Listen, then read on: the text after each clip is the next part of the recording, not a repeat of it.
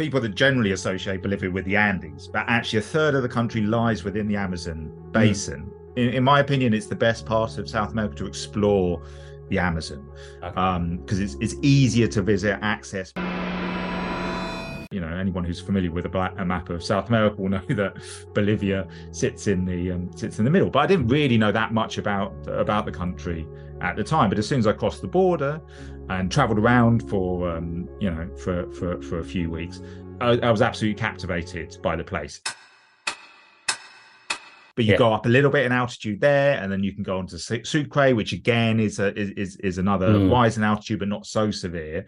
And then once you're in Sucre, you can uh, prepare yourself for either Potosi or for La Paz or for Salar de Uyuni or indeed for Lake Titicaca bus journey or an incredible and most spectacular flight from La Paz. Now, I try not to encourage people to take internal flights as much as possible, mm. but this flight is absolutely, it's only half an hour, but it takes you up over the Andes and then you just oh. see the Andes collapse into the foothills, into the, and then into the, uh, the Amazon basin. Welcome to the Winging It Travel podcast with me, James Hammond. Every Monday, I'll be joined by guests to talk about their travel stories, travel tips, backpacking advice, and so much more. Right now, I'm taking the podcast on the road traveling with me. So tune in every week for short form episodes detailing all my travels alongside my Monday guest episode. Are you a backpacker, gap year student, or simply someone who loves to travel? Then this is the podcast for you, designed to inspire you to travel. There'll be stories to tell, tips to share, and experiences to inspire. Welcome to the show. Hello and welcome to this week's episode where I'm joined by Shafik Meghji, an award winning journalist, travel writer, author, editor, broadcaster, and photographer. We're going to talk about his book, Crossed Off the Map Travels in Bolivia today, as well as other South American travels. Uh, Shafik, welcome to the show. How are you doing? Uh, thanks very much for having me on the uh, the show, James. I'm really looking forward to uh, talking to you. Yeah, looking forward to chat big time. Where are you based right now? Uh, so I'm speaking to you from South London. It's uh, uh, chilly and uh, grey here, disappointingly. So, um, but it'll be nice to be talking about more exotic and certainly warmer climes uh, a bit later on. It's going to get really cold next week, isn't it? Or next couple of weeks? I've, I've read online. They, yeah, I mean, it, it, has been it has been threatened, but um, okay. given that given given that we've just we've emerged from one of the hottest um, October's on record, followed by which I think was also one of the wettest October's on record. Um, yeah, it's it's it's increasingly difficult to um, to uh, to predict. But yeah, I, th- I, think cold more cold weather is on its on its way. So um, yeah, that's something to look forward to for us Londoners. Yeah, I look forward to it when I come back next week. Lovely.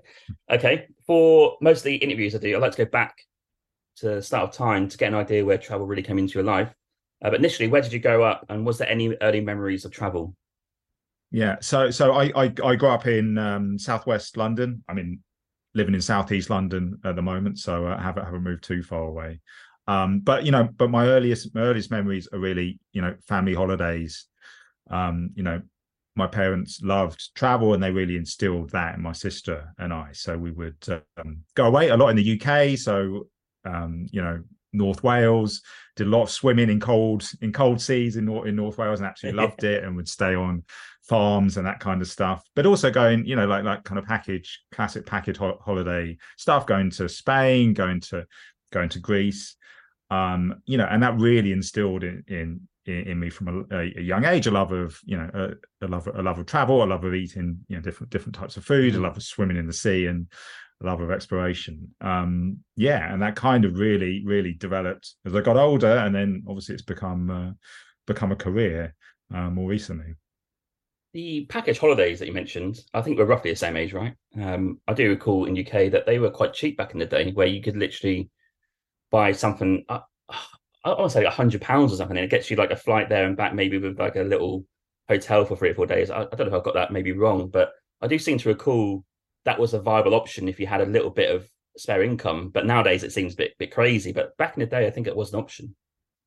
Yeah, I, I mean, I, th- I think it was during that period. I mean, certainly kind of like the 80s and 90s, probably probably in the 70s as well. That kind of you know the the package tourism really emerged and kind of you know democratized travel really for mm. a lot of a lot of people um, and kind of helped to open up the world certainly from a UK perspective certainly certainly certainly Europe um, and then kind of obviously a bit a bit more recently that you know cheaper flights we're talking about budget flights mm. um, off air beforehand um, but you know, including including like long haul flights. So um, so yeah, it, it was kind of I think it was you know lucky to have grown up in in in in that period, really, because it seems Yeah. to be a bit of a sweet spot where you didn't have to be earning an absolute fortune to be able to take your family away on a summer holiday. Um, whereas you know, just just looking at you know package holiday prices this year, you know, both both in the UK and, and further further afield, and flights in general, um, yeah, things are much much more expensive. So uh, yeah, I think think I was I was I was lucky lucky lucky to be around at that time. Yeah, I think the post-COVID travels which that we experienced this year was way more expensive than I anticipated, which was a bit of a shock. Uh, probably hence why I'm finishing a little bit early because I couldn't believe uh, actually how expensive it was. If I'm honest, uh, maybe there's different ways of making it cheaper. But I'll come back to Heathrow and Stansted. The flight from Canada and off peak is okay. Like long haul flight from Vancouver to London or Calgary to London is like 150 pounds. It's ridiculous. But on the whole, I think it has got way more expensive, and I think um, that's been a bit of a shock this year. I don't know what you found maybe this year with traveling in general, but maybe they're catching up because of COVID. I'm not sure, but it seems to be in a direction where, oh wow, it is going that direction. It's going really expensive. It's quite tough out there. I think. Yeah, I, mean- I mean, yeah, my my experience both professional travels and also also holidays is just that you know prices have rocketed obviously in the, in the UK and Europe and I'm guessing in North America as well really inflation has you know and energy costs have been a- been a huge issue Mm. you know that's obviously had a knock on effect on hotels and food and and and obviously on on flights there are definitely still ways to you know that that you can travel on a budget you, you know you have to be a bit bit smarter i guess a bit savvy Yeah. and, and also you know as as has always been the case if you if you if you've got a bit more time available if you can be a bit flexible Mm. with things um you know which obviously suits people who are backpacking or kind of you know people who are not tied to school holidays um you can still get you know if not bargains then certainly better value deals but um it's definitely a, pricey op- um, proposition for people at the moment Yeah, I wonder if it'll go down. You know, like petrol goes up, and you think, oh, it's just, it's just a phase, but it always stays up. you do wonder is is travel now in that phase where it's gone up? Certain things is it going to come back down, or are they going to keep at those prices? But I guess that depends on inflation and and other costs. But I do wonder where it's going. I mean, I, I I would like to be optimistic and say, Yeah. yeah, I'm sure in a couple of years it will come down and it will Yeah. be, you know, the the the the golden age golden age will be will be back again. Um, I suspect probably we just we just have to get used to um, kind of high co- costs across the board, and um, you know, maybe maybe that's you know we have to be a bit more flexible with the way that we travel and Mm. choose different de- destinations, and but undoubtedly maximize the trips that we do make really because it's um, Yeah. if if it's if it's a greater financial investment than um, than it was previously. Yeah, I agree. Yeah, I think it's people get a bit more cute about it. I think a way to maybe reduce costs when traveling, but not easy. Um, harder said than done. Uh, in terms of your early sort of travel career, if you like, um, was there like a trip maybe with your could be with your family or as a young adult where you really thought, oh wow, I do actually love doing this. Like it's probably something I would like to maybe do more in the future or even working. Yeah, I mean, it was it was it was it was the the family holidays definitely instilled an early interest in Yeah. travel. But throughout my teens, I you know I wanted to be a sports sports journalist. I mean, I'm a Okay. frustrated footballer. Really, aren't we when all? that Yeah. when that didn't work out, Yeah, I wanted I wanted to write about I wanted to write about it. I thought that was the next best thing. So um yeah, so I, I did a politics degree and then I did a journalism um postgrad diploma after after university and then I worked for the Evening Standard as a news and Oh, yeah. news and Yeah. sports reporter. Mm. Um and I did that for about just over just over a year. I mean I was I was the youngest person in the office at the time so I was doing 5 a.m. shift one week, 5 p.m. shift uh, the next you know not super sociable Yeah. uh, but yeah I, you know I was, I was i was i was doing what i'd wanted to to do i was covering football matches and cricket um matches and that kind of thing um but you know like w- wanderlust kicked in and um you know my girlfriend at the time was very keen to go traveling. I hadn't taken a gap year um but uh, but i thought you know kind of uh, eventually itchy feet got too much and i thought well look, look i'll i'll resign let's go backpacking for you know the best part of a year. So i went to india where i have some family heritage um, and then spent almost six months um, backpacking around south america. And it was in south america a place i've been interested in since i was a kid and watching david attenborough documentaries and um, you know watching south american football teams at the world cup and Yeah. you know learning about ancient civilizations such as the incas um, it was during that that time in South America that I started writing my first travel pieces, and I was an inveterate user a user of um, guidebooks. You know, uh, using Lonely Planet and Rough Guides, um, mm-hmm. and it was it was at that time I thought, wow, I wonder who writes these books. That would be a great job. Perhaps I can I can do it. Um, so eventually the money the money ran out, and I had to come back to London. I thought, well, let's let let's let's try and make a career shift. And I, you know, contacted and sent letters and wrote sample chapters and phoned and and and did all these things to every travel publisher you can think of and yeah yeah didn't really hear anything back at all um but and then out of the blue about eight months eight months after getting back and after a lot of banging my head against the wall um i, I got a email out of the blue from rough guides and a new editorial assistant had just started, had found an unopened letter from me because I thought maybe if I wrote yeah. a physical letter, that might attract their attention a bit more than an email. Um, I was trying anything at that point. Anyway, she found the unopened letter, passed it on to um, one of the editorial directors who invited me in for a, a meeting. Um, and, and, and that basically got my foot in the door. Um, a few months later, a chance opportunity came up on um, the rough guide to the Baltic states. Sadly, sadly, no longer no longer with us. But um, yeah, okay. and I'd happened to have been to Estonia a few times in the previous years, just on holiday.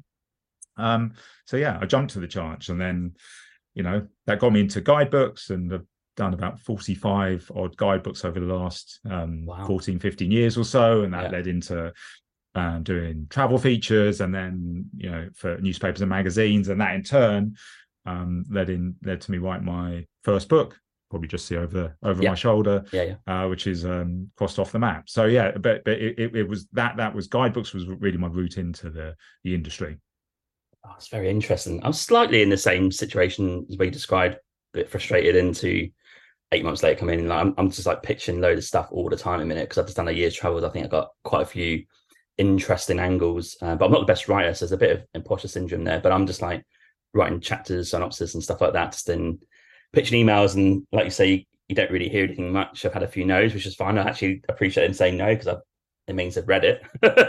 um, but yeah, it's it's like planting seeds, isn't it? You just like plant them and you, you keep pitching out ideas, and hopefully one will just get you sort of in the door. And that's kind of the phase I'm in at the minute, which I appreciate. I think being older actually helps because when you're younger, you do probably get frustrated like why it's not happening. But when you're older, you kind of appreciate it, it takes time and you just need to put in there a bit more of the world. You just need to keep pushing and pitching away. And I think that's a, a key thing. It's, it kind of links to the podcast as well. Just keep doing it and keep plugging away. But yeah, that's kind of the phase I'm in at the minute. I, I mean, I mean, ab- absolutely. I mean, I mean, pitching is a thankless task in travel yeah. journalism, in any form of freelance journalism or, or, or writing, and the the no's or or the silences or the no responses are more are more common than the, the than the yeses. But I, I think it definitely, as you say, it, it helps coming in perhaps a bit later mm. when you kind of you know you can step back from it. It is you know the, the rejections aren't aren't personal, even though it often often feels yeah, like that. Mm. Um, and but yeah, it's really I mean certainly from my own experience and from you know travel writer friends of mine you know it's just there's no magic formula to it so it is no. it's kind of it's, it's persistence hard work and also a bit of luck and you know and, and, when yeah. the opportunities come along it's just kind of grabbing them with both with both hands. But um, yeah, definitely uh, developing a thick skin for um, for for both pitching and the inevitable rejections is um, yeah is kind of a, a key part of writing and journalism in general. Yeah, no, I think that's kind of I appreciate that. And that's kind of where I'm at in a minute. Also, with quick question because uh, it's off on a little tangent a little bit is about football. Uh, what team do you support? I I sort of tell my friends that I retired at eight years old because I had a trial for Norwich City and then got rejected. Actually, got told no in person. I don't know if you've ever had trials before, but they put you all in like lines and they read names out and like, well, these people can go home. And then at eight, eight years old, you get told in front of everyone that you're going home. Uh, pretty humiliating a little bit. Um, been told you're not good enough, and that's I think probably that thick skin at eight years old. So I probably thought, ah, bugger this, I'm, I'm not, not going to do it anymore. So I retired at eight years old. So who, who's your team and what's your background in sport because sport actually played an important part for me for traveling actually uh, in the early days. Yeah, I mean, I, I think I think your experience at the trials has, has, has given you a good experience of an early age for pitching. So, um, yeah, so yeah, maybe thank, thank the coaches, thank the coaches for that. Yeah. Um, yeah. So my, my team is Liverpool. I mean, I'm a South Londoner. The closest Mm. team to me growing up was Crystal Palace, so I should be a Crystal Palace, Palace, yeah. supporter. Yeah. Um, and Crystal Palace were the first, you know, the, the first team that I used to go along with with a, um, a friend whose parents had season tickets. But Mm. um, but I watched Liverpool play at Crystal Palace, and uh, Yeah. you know, fell in love at a young, impressionable age, and um, you know. Your football team, you, you is a decision you make at an early age, and it's Early age, life. yeah. So, um, so yeah so yeah so that was kind of you know uh, you know and i and i and i still i still love football now and i you know i, I you know i've played all my life really i'm still playing i'm playing playing tomorrow um as Oh, well yeah. um but yeah it, but it but but football definitely plays a part within travel you know Mm.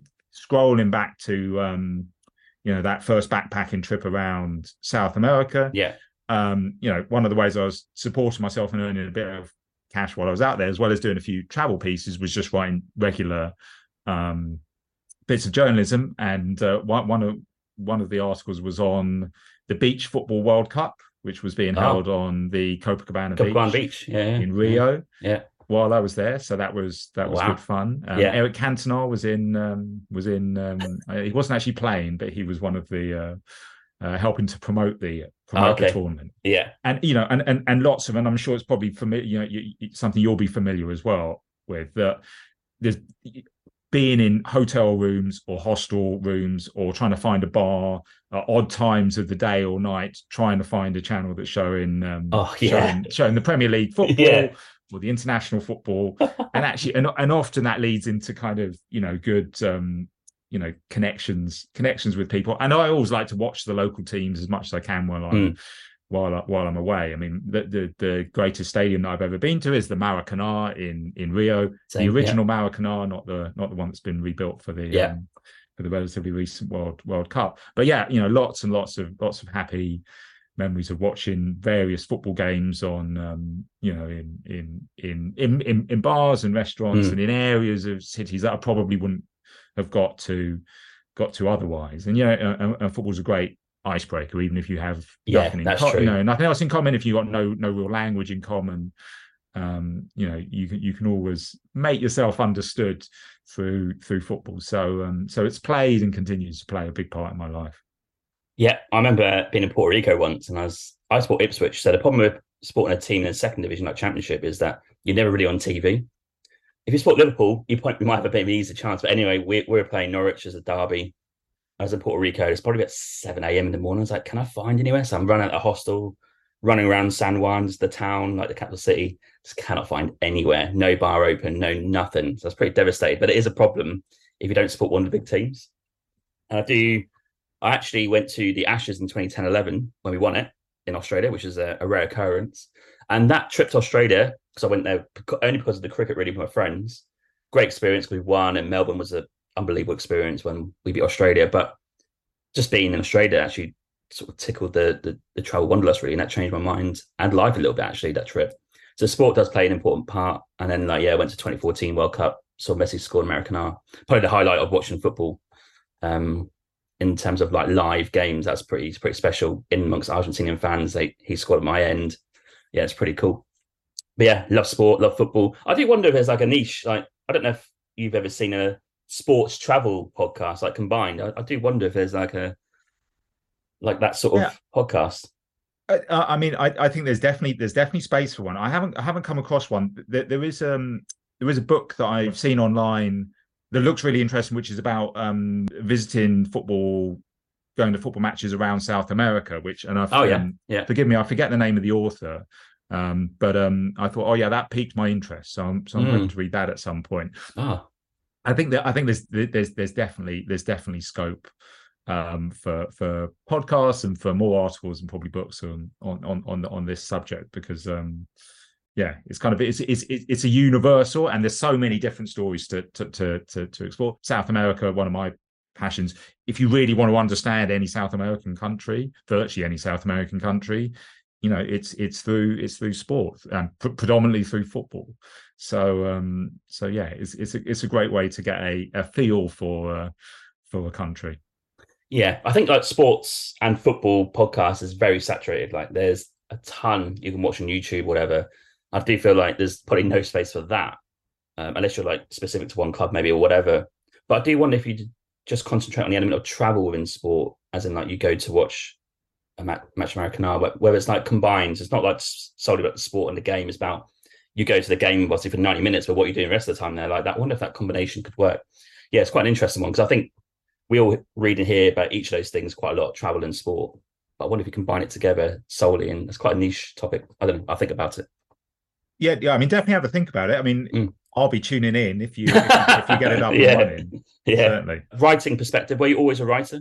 Was that always a, a thing you're interested in?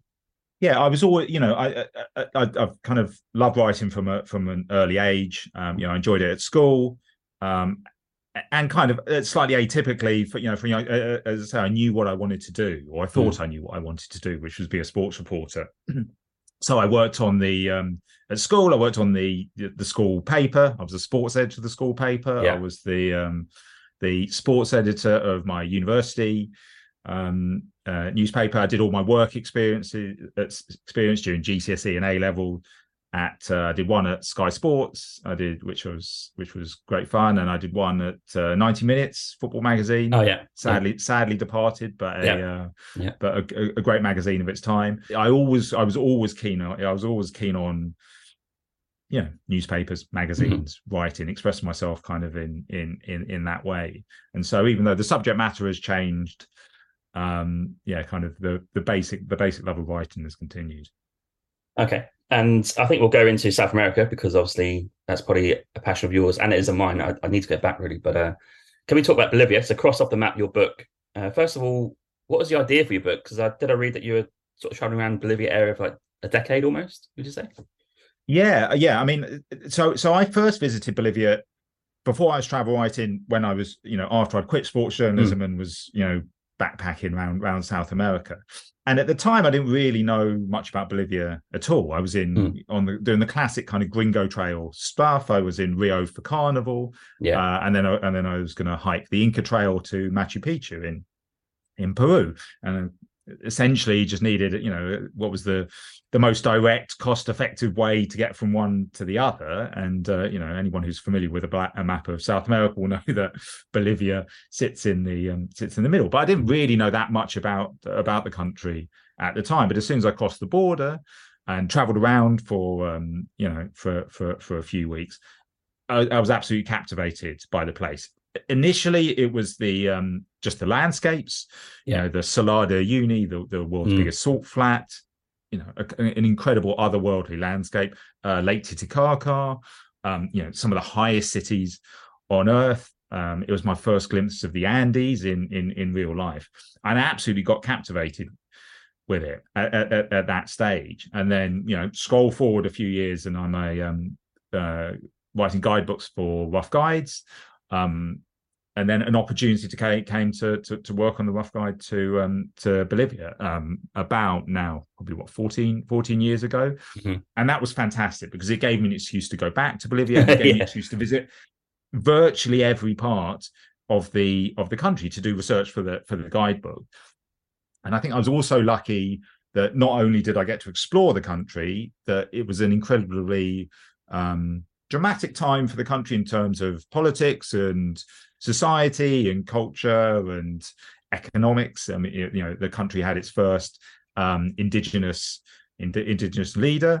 Mm-hmm. Um, it was going through an incredible economic boom for much of that period, uh, and there were huge changes in society. Um, so all of those kind of fed in, and so I kind of got the idea. Well, I think this this will be a this will be a good idea for for a book, just because it's it's a country that you know people aren't really familiar with outside you know i say outside of south america even amongst its south american yeah. neighbors it's often mm. often overlooked yet it yeah. has this fantastic incredible incredibly rich history it's had a huge unexpected impact on the world at large the world that we live in today um, and it's also it kind of felt you know like like it's on the front line of lots of the issues that we're talking about around the world in our in our own lives. The climate emergency, of course, but also things like populism, the war mm. on drugs, yeah, uh, migration. Um, so it's kind of a lot of these interesting strands fed in together, and um, I thought, yeah, that's it. it it's it, it's I, I, wanted to explore that in a book, and um, yeah, and so crossed off the map was was the was the result of it. So it kind of looks back at its fantastic history. It showcases the um, uh, you know some of the world's most incredible landscapes, and it also kind of has you know nuggets of uh, nuggets of insight on some of these touchstone issues and how Bolivia is coping with them, and you know what lessons and um, you know principles and stories might be relevant for us as we we deal with them in the years to come. I don't even know why I went to Bolivia. If I'm honest, maybe a lot of travelers do this where they get to the salt flats in the west, uh, unbelievable area by the way, and then you finish in Uyuni, and you, you just think, oh, that's Bolivia. Well, I guess I'll go east. But I had no no information, no real things that I want to go and see. I was just kind of traveling with a group at the time who were in my jeep at the Uyuni.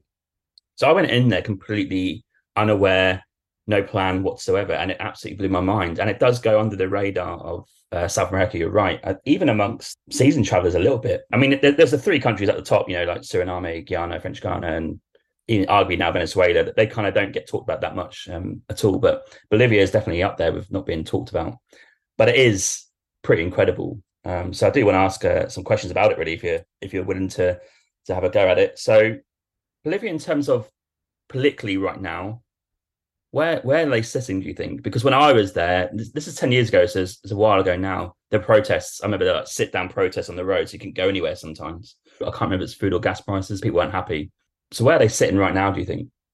Yeah, I mean, it, it's that's a huge question that I could spend the rest of the uh, podcast talking to you about, but I will try and condense it into yeah. a, a, nice, pithy, concise yeah. response. I mean, anyone that visits Bolivia will find that you know Bolivians are incredibly politically engaged, yes. and public protest is a huge part of um, you know everyday life. If you if mm. if you spend you know any any period of time there, spend a couple of weeks there traveling around, you'll almost invariably see a protest or two, or um, you know find that roads are blocked off, or mm. that there's a strike or something something like that. There's been a lot of political turbulence over the years. Um, compared to a few years ago, it's it's more stable now. Okay. Yeah, um, it's difficult making you know detailed predictions about where where Bolivian politics is going to go.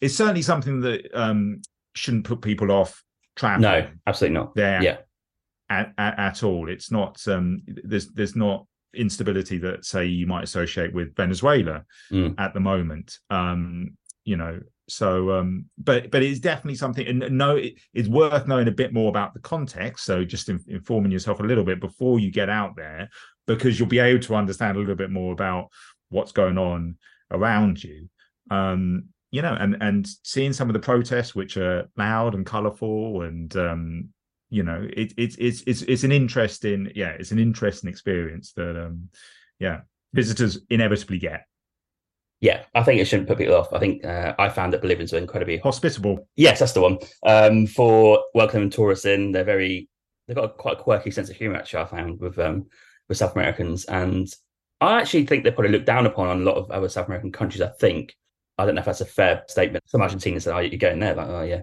People should ignore that. I think that's a great country, very colourful, and they are very proud of what it is. And I think their their indigenous stats are really good as well, like compared to other countries. Yeah. So I think that's a pretty cool country. Yeah, absolutely.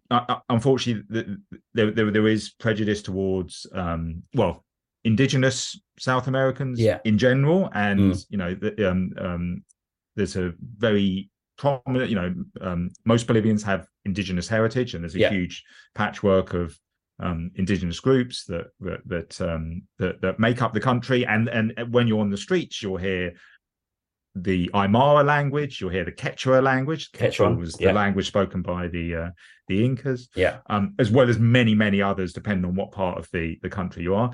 Unfortunately, there is prejudice amongst countries or elements mm. elements of elements, other countries. Yeah. I yeah, should I should say. Yeah. Um, but really explore you know ex- exploring you know the myriad cultures in in Bolivia is a is a real draw for this mm. you know it's, it's it's something that you should you should go and experience and you'll get an incredible insight into yeah ways of life and beliefs and languages and and so on that you may not be familiar with. And um, yeah it's an incredibly enriching experience. Yeah and we are going to delve into some like quick fire delivery questions like how to get there blah blah blah what to see. But very quickly from doing your book what was like one piece of thing that bolivia does that's actually affected world history do you think that's quite impressive or it's got people talking is there one that you can maybe think off the top of your head that people might be surprised at yeah, well, I mean, without without revealing too many secrets from, of course, from my book, I'll, yeah, I'll, I'll, I'll give you one it, classic yeah, yeah. one. So, um, yeah. so the city of Potosi, which is an Andean city, is the second highest city on Earth, um, and around 500 years ago or so, uh, it was the site of the richest silver mine in history. Yeah. Um, supposedly, according, according to legend, so much silver came out of the Potosi mines that you could build a solid silver railway track from um, from Potosi all the way to Madrid and still have enough left over for uh, wow a solid silver engine to ride Yeah. on top of it. But that silver changed the world. Essentially, it was um, uh, it it can it interconnected every part, every continent on Earth for the first time. It was traded through Europe. It helped to fund things like the Industrial Revolution. Uh, You know, huge amounts of it went and ended up in China, where it was traded for goods that then made the made the return journey or went to Europe or so on. Mhm. Um, and the silver, you know, which was used as a currency in China um, for, for for a period, helped to fund things like the development of the Great Wall of China, for example. It also Wow. caused uh, eventually massive hyperinflation that helped to bring down a dynasty. Um, and also, you know, there's it, it was the indigenous people were used in in the mines, but Mhm. also enslaved people from Africa were also trafficked over and forced to labor in these mines. And these mines, you know, were absolutely, you know, horrendous conditions. Um, Cerro Rico, which is the main mine, or the, the main the mountain where most of the mines are based in Potosi, became known as the mountain that eats men because so many people died okay. um um in, in, you know getting the silver Yeah. out of it so that's just that's just one example and and that interconnected trade globalization you know has, Mm. has kind of built up networks that that exist today and that have de- you know developed since then um another slightly quirky um link is it also gave us the dollar sign so um, Oh. so silver coins that were were minted in Potosi in the Yeah. in the the Great Mint, which is now an incredible museum. Um, but they they were stamped with the initials of of Potosi, one one P, you know, P and Ah. T and S over over yeah. on top of each other, and that vaguely resembled the uh, the the the dollar sign. So that was God, great fact. Later Yeah, became one of the well, you know obviously one of the most recognizable symbols Yeah.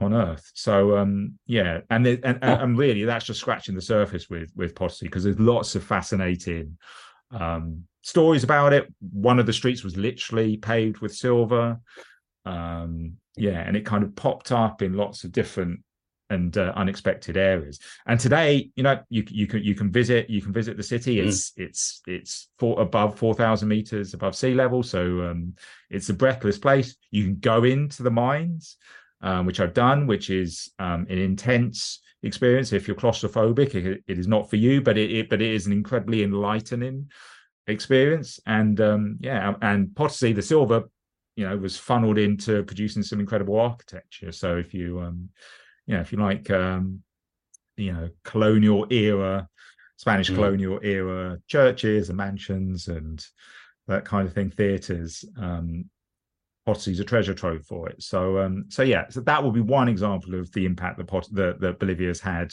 on the world that we live in today. Okay, um, we, we are going to come to Potosi because I've got some questions and I've got some shared experiences here, so I want to come to that. Uh, just quickly though, so your book obviously wraps up a lot of uh, travel advice, history, information about the indigenous population, like your experience as well. So it kind of wraps all that up into like a nice Bolivia personal experience that people can really get stuck into and inspire them to go yeah. It's, it's it's narrative nonfiction, so it's kind of Yeah. it's, it's it's using my journeys through the country to tell the tell the story of Hmm. the country's history, um, dating back millions of years up to the as near to the present day as I could could Yeah. possibly get. Um, and so kind of it showcases, you know, hopefully, uh, you know, it, it should inspire readers. It, you know, it's, it's it's definitely inspired a few reasons to book trips, which has been great. That's so it's inspired a few people, you know, it should inspire you hopefully to to visit. But also, if you're just an armchair traveler, you know, and you want some fascinating stories about, you know, a part of the world, one of the one of the most dramatic, some of the most dramatic landscapes on Earth, and on the unexpected connections and fragments of forgotten history, it kind of pulls all of that together with, um, you know, kind of hopefully uh, some portraits of um, what the country is is like at the moment and some of the issues that it's dealing with. yeah, I think people should definitely buy that. I'm going to buy it because I, I, need to read it because I need to share my experiences in written form. Uh, but I'll put links in the show notes. I'll come to at the end, but yeah, we'll, we'll whack that in the show notes. People can click on that. And uh, maybe, maybe the next 10, 15 minutes might even convince people even more because we're going to talk a bit about Bolivia. So as you're talking about Potosi, right? I, again, no idea going there. Was like, oh, should we go there? It's quite high up. Why not? Let's go for a laugh. So the first few impressions were, crikey, is high up. Like I had trouble sleeping. I couldn't really grasp the thin air that well. And it took me two or three days really. And the problem with Potosi is its hills. I don't know if you found this, like walking to the shop, it's not flat. You have to go up a hill and you're already out of breath. And it's just like really difficult to adapt. So I think you probably maybe have found that experience. But also the mine. Did you do the tour? We have to climb ladders and you've got like the, the headlight on and it's like pitch dark. Yeah. Anyone claustrophobic, I would recommend not doing this tour because it literally is sort of headgear on, torch, in a group, and you are going in darkness to a working mine, you hear might hear that like muffled explosion somewhere, whatever. Where if you don't know where, don't like you know, you can't see where you're going, or you're going up like ladders, you don't even know where how far you're going up. I can't actually believe I've done it really, but uh, I did enjoy it, and I was the first one in the group to got these ladders and sort of embraced it. Uh, but the third thing about that Potosi as well, linked to the mines, is did you go to the market as well to buy some stuff? I bought some dynamite, and I couldn't believe I was buying dynamite. That's another thing I couldn't believe as well. Yeah. Well, yeah. If you if you if you if you if you visit on one of the the, the mine tours, as I'm sure you you you yeah. had the experience of, you you know you asked to bring some presents for the yeah for the for the for the miners and also for um El Tio, who is the um the lord of the underworld, who who plays a big part in yeah. the beliefs and mythology of the of, of the miners. Um yeah, and so dynamite sticks of dynamite uh, from the market the market in Potosi is uh, one of the gifts, uh, coca leaves as coca well, leaves, which yeah. also helps you to um, to to to deal with the deal with the altitude and that are legal in Bolivia. Yeah. Um, uh, cocaine is not legal in Bolivia. Question I'm often often asked, but coca yeah. leaves are yeah. and play a central part in um, uh, many Bolivians Bolivians lives. Yeah, and also um, 100% proof alcohol was the other. Um, oh yeah, the, the other the other, the other gift um, I think they which, got to take uh, like a little sip of it, and that, was disgusting. Yeah, yeah, that's grim. Um, also, children's books. I think I remember buying them. Actually, I think that was a nice little touch to just give to the miners that if they've got children, they can uh, like color in books and stuff like mm. that. But yeah, the, 100% alcohol. I forgot about that. I remember someone had some as a celebration. I think we sat round. Did you see the statue of the guy with a huge penis? And it's got like leaves thrown at him. Uh, well, that's the yeah, that is El Tio. So the uncle. Is so he, yeah. he he's he's the um yeah the so you see statues of this this character who's essentially the lord of the underworld, and he um the miners will give offerings yeah. such as such as uh, coca leaves and such as uh, alcohol to um you know to not to anger him because he likes presents, but also hopefully to give themselves some protection in what mm-hmm. is still an incredibly dangerous um, environment. I mean, as I'm sure you found, you, you know, you're going down these centuries old mine shafts. In, yeah. In, in some cases, in some cases, they're you know, 400 years plus. Yeah. Old. Um, you know, and it's a bit safer than it was, you know, in in in, in the past. But you know, uh, you know, poisonings and collapses and stuff, mm. uh, you know, are not unheard of at all. And things like silicosis, which you know affects people's lungs. So it's it's an intense experience. I mean, I think an, an, awful lot of people, myself included, do it once, and it's you know, oh yeah, there we go. It, it, it's it's a vivid experience, but, but yeah. you don't necessarily have a desire to do it again. So yeah. um, you also come out with an awful lot of respect for the you know the miners oh. that are oh. going in every every day, and some have gone gone in since they were you know in their teens as well. You see this, don't you? like um, there's kids that like 12, 13 years old. And it's quite also sad to see. You can't believe the they got a hard hat on their, their, their mining at that age. You think, wow, like that's yeah. almost slightly awful, but I guess they just have to do it. They've got to feed their families, right?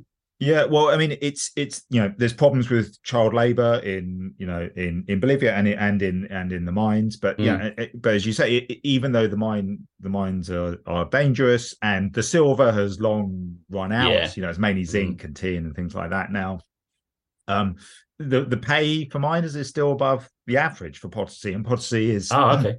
once one of the richest places on earth, mm. um, is now one of the poorest in one of the poorest parts of Bolivia. So um, you know the, the, the the the the mines still provide the the the the the, the most of the most of the local economy. So it's so it still it still plays a central role. Um, you know, kind of 500 odd years after it was after the silver reserves were first discovered. Oh wow, I didn't realize that. I, I remember the the light hitting me as I came out of the mine. That was a bit of a shock, um, which kind of gives you an appreciation how dark it is down there. Um, but when you come out to Natch light, oh wow, crikey, my eyes were going a little bit. That was a bit of a shock as well. Um, how did you get to Potosi? I think I got a bus there, uh, if, I remember correctly, from probably from La Paz, if I had a guess. I can't quite remember, but uh, how would you get to Potosi, for example? Yeah, so so so so, so for Potosi, I mean, it's the, the, the classic. I mean, I I've been I can't remember how many times I've been now. Many, many, many, times. I mean, the, the the classic routine is um um well normally from Sucre, which is which is a, yeah. a beautiful city, lovely, yeah. um about two and a half hours drive, and it's mm-hmm. lower, so you can if ideally when you're dealing with altitude, if you can just ascend um gradually and yes, in stages, yeah, that that helps to ease the process. Um, so yeah, so normally I will go in via via Sucre. I have also been in by from um, Uyuni before, um, kind yeah. of going up the the newish the newish road, um, and that obviously prepares you for the the um, the uh, the altitude as well. Um, but uh, yeah, I mean that, that, those those are the key routes in, and also if you're if you're going to Potosi, you should really see Sucre as well, which is Sucre is one of the most beautiful cities yeah. in South America, yeah. and a lot of the wealth from Potosi was fed into um, into Sucre, which is where lots of the mine owners um, uh, lived, and it's still technically the capital of, uh, of of Bolivia as well. So it's kind of it's interesting to see Sucre, which is still a flourishing place and very oh, different, you know, beautiful, mm. beautiful um, climate as well, and you know, whitewashed architecture, UNESCO World Heritage Site. It's it's interesting to see, you know, um, perhaps the light and the shade with mm. with Sucre and with with with Potosi. So um, so yeah, it's it's it's it's high up, but it's easy it's easy to get to. Let's touch on Sucre as well because that's on the on my list actually. Yeah, I love the city. Like I could believe it's chalk and cheese. Uh, I thought you know maybe Potosi and La Paz are quite similar vibe, but I found Sucre like oh wow, this is like white buildings, very calm, nicer altitude, nice little markets. Like the hostel was really nice that we stayed in. Like couldn't believe what I was seeing. But this is a lovely little place and uh, technically the capital and a good base for someone maybe just to chill out for a bit in Bolivia because I know Bolivia can get intense, but maybe Sucre is a is a nice place just to hang around for a bit. Yeah, I mean, and, and, and absolutely, an awful lot of travelers find their way to Sucre, yeah. and you know, in some cases, never leave. Um, oh, okay, you know, fair. It, yeah, it's got a big population of former travelers who have arrived from Europe, yes. from North America, yeah. and uh, and set up shop there. No, it's it, it's it's it's an absolutely gorgeous city it isn't hyperbole to say it's one of the from an architectural point of view, one of the most beautiful cities in South America as a mm-hmm. whole. Mm. Um, it's incredibly well preserved. The center is a UNESCO World Heritage Site. Yeah, um, it's known as the White City um, because the the buildings, you know, the classical buildings from the 17th, 18th, 19th century, all whitewashed. It's got a beautiful uh, main square. Um, and it's great, you know, it's, it's got a really good vibe to it as well. There's some universities there, so it's got a young mm. feel to it. There's some great restaurants. It's really good for from a backpacking or traveling point of view. There's lovely hostels. Loads of the lovely buildings have been turned into um, guest houses or yeah or hotels. And the surrounding area is really interesting as well. Strong indigenous character there, strong weaving traditions, um, which you can see it um, both the markets in Sucre, but also some of the markets in the surrounding towns. Yeah, it's a lovely altitude. Um, particularly, it's it's it's lower, significantly lower than both Potosi and La Paz, for example. So it's you know, and, and that helps with the climate. Um, so yeah, it's it's kind of it's it's an intoxicating place. It's a difficult place to drag yourself away from. Um, and uh, yeah, it, it kind of um, it, it it's it's it's popular, but kind of given given just how interesting a place it is, you know, it, it, like many places in Bolivia, it doesn't get the the travelers that you might might expect, and that equivalent places in Peru, for example, or in Argentina or or, or, or Chile, certainly certainly do. Um, so yeah, fun mm. place. Yeah, it gives me like you know, in some countries they give you there's like places where people just don't leave. Uh, off the top of my head, I'm thinking like you know Lao Luang Prabang is a classic like backpacker hub. That's got a similar vibe. Nice, nice little town by the river. People just don't leave. Like when I went when it's Sucre, my hostel was just packed. I couldn't believe this place was even full. Some Irish, some Irish guy was on the front desk. I'm like, oh wow, he probably works here.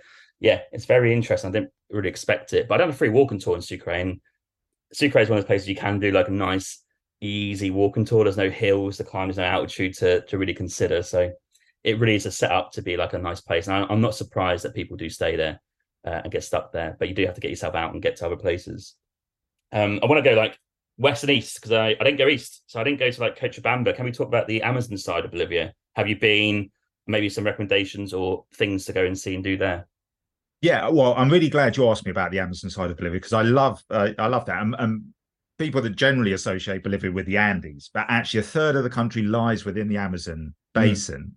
And yeah. it's in, in, my opinion, it's the best part of South America to explore the Amazon because okay. um, it's it's easier to visit, access, pristine. This is a Patreon shout out to Laura from the Swamp Soup Stickers, who has contributed five pounds to the podcast on my Patreon. Thank you so much for your support. Really appreciate it, and it helps the podcast to keep going in the future. If you're interested, head to the show notes where you'll find a link to my Patreon. The website address is patreon.com forward slash It Travel Podcast. For five English pounds, you will receive some trendy stickers from myself in the post, a shout out on each episode, and also my digital travel planner by email. Thank you for your support. Primary rainforest. Yeah. Um, the key place for that is a place called Park National Madidi, um, which is you can access via a very long uh, and often muddy and uh, delayed bus journey or an incredible and most spectacular flight from La Paz. Now, I try not to encourage people to take internal flights as much as possible, mm. but this flight is absolutely, it's only half an hour, but it takes you up over the Andes, and then you just oh. see the Andes collapse into the foothills, into the and then into the uh, the Amazon basin, and you're often in a small plane as well. So it's um it's it's it's genuinely spectacular. But you yeah, uh, Park National Madidi um, is the most biodiverse protected area on Earth. So there's circa eight to nine thousand species there. Uh, pink uh, pink dolphins, for example, birds yeah. of paradise, um, piranhas, of course, jaguars.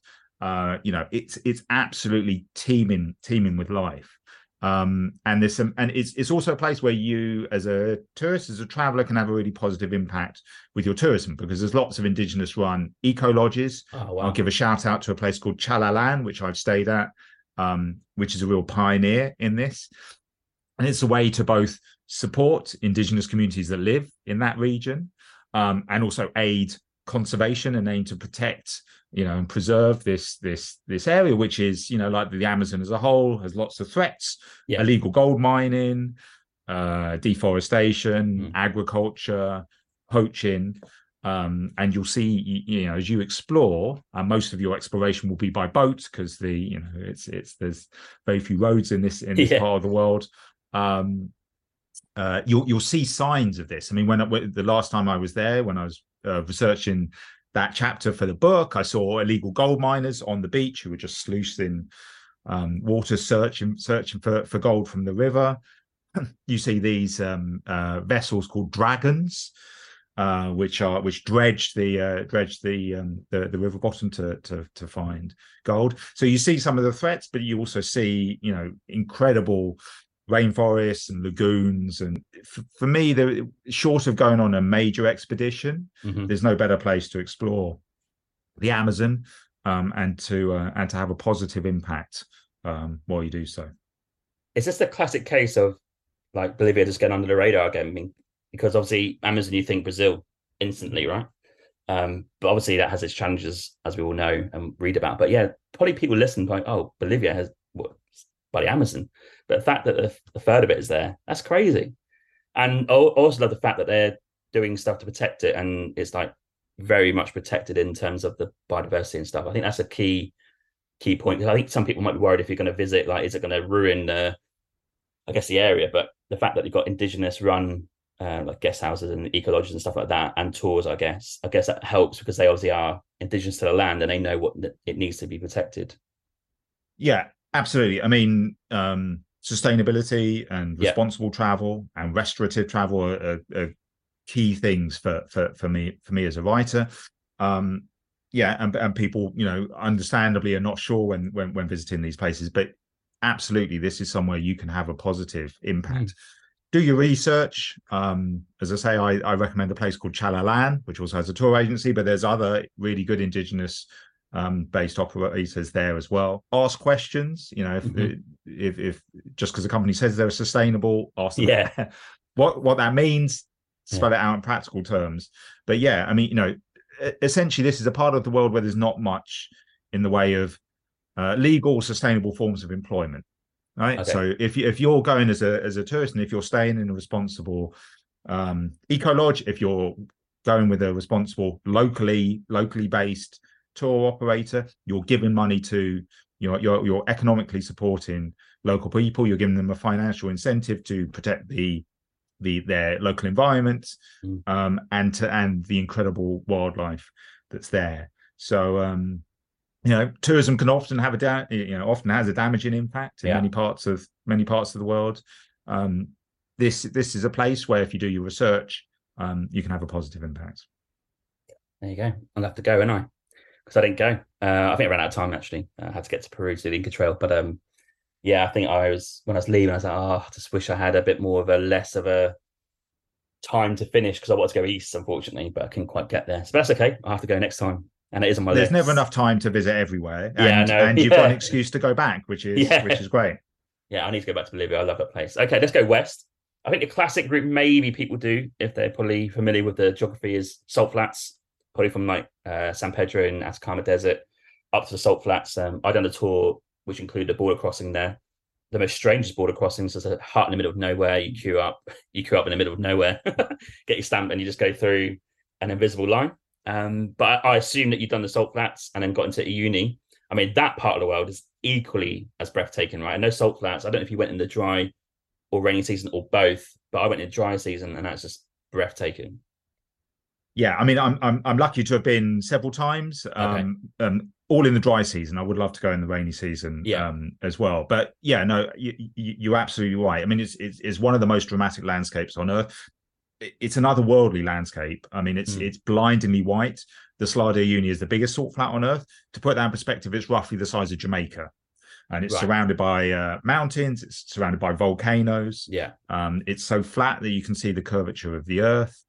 Um, it's kind of a, a hallucinatory um, landscape. I mean, I like to think it's the it's the closest you can get to another worldly experience without actually getting on a spaceship and yeah, know, yeah. Jet, jetting off somewhere. And there there were fantastic tours, as you say. I mean, a classic route is you know is is traveling up to northern Chile and to go through San mm. Pedro de Atacama and crossing over and ending up in the town of Uyuni, which is on the edge of the salt flat.